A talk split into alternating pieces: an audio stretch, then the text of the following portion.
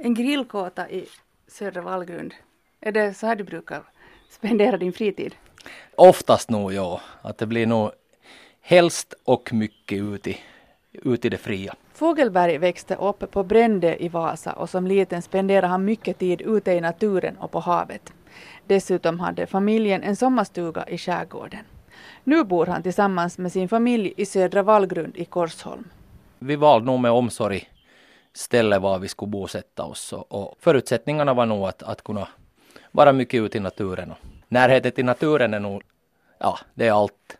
Och vad gör du på din fritid? Nästan allt vad man kan göra ute, vad som har med friluftsliv att göra. Varierande förstås från årstiderna. Det är långfärdsskridsko, det är turskidning och det är kajakpaddling, terrängcykling, vandring, jakt mycket ut med hundarna, liksom antingen jakt eller bara som träning av hundarna. Sen har vi ett hus i Svenska fjällen också, så, så dit får vi ju jättegärna och där blir det då mera sådana aktiviteter som är lämpade i fjällen, att mycket toppturer och vandring och skidåkning där då. Gör du det för den friska luften eller för motionen? Både och. Känns på något sätt att det är som en helhet då man är ute i det fria och idkar friluftsliv. Det är liksom det är för själen och det är för hälsan, just som du säger, friska luften och dofterna och upplevelserna. Men också motionen, att det, man, man känner att kroppen mår bra av det. Så att springa på ett löpband är ingenting för dig? nej, nej faktiskt inte. Ja, jag tror jag aldrig, ja, jag har nog testat på det men och sen har jag gått på gym en gång så där är ungefär de meriterna. Kjell Herberts konstaterar att många österbottningar motionerar varje vecka. Det kan handla om att vandra i skogen, att motionera för att nå ett mål eller inför en tävling.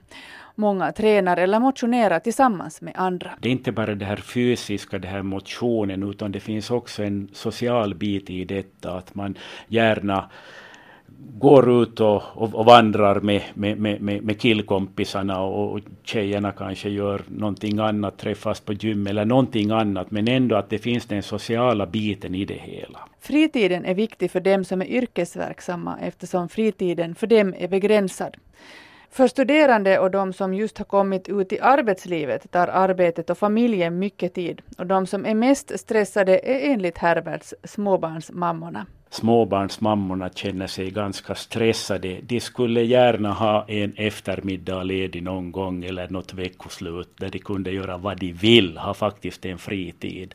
Det, det är nog definitivt en, en, en grupp som känner att de har för lite fritid. Det finns inte så stor skillnad geografiskt i vad österbottningarna väljer att göra på sin fritid. Däremot finns en liten skillnad mellan stad och landsbygd. Man ser nog skillnader där också att eh, på landsbygden är man mera social medan man i, i städerna är mera individualister. Och trots att det är närmare till grannarna så är man mer isolerad än på landsbygden. Och ur hur österbottningarna spenderar sin fritid kan man också utläsa hur de lever sina liv i övrigt. Där ska vi nog i ett internationellt perspektiv skatta oss lyckliga att det, vi har ganska nära till naturen, vi har nära till vänner och bekanta och så vidare och vi utnyttjar också de resurser som finns.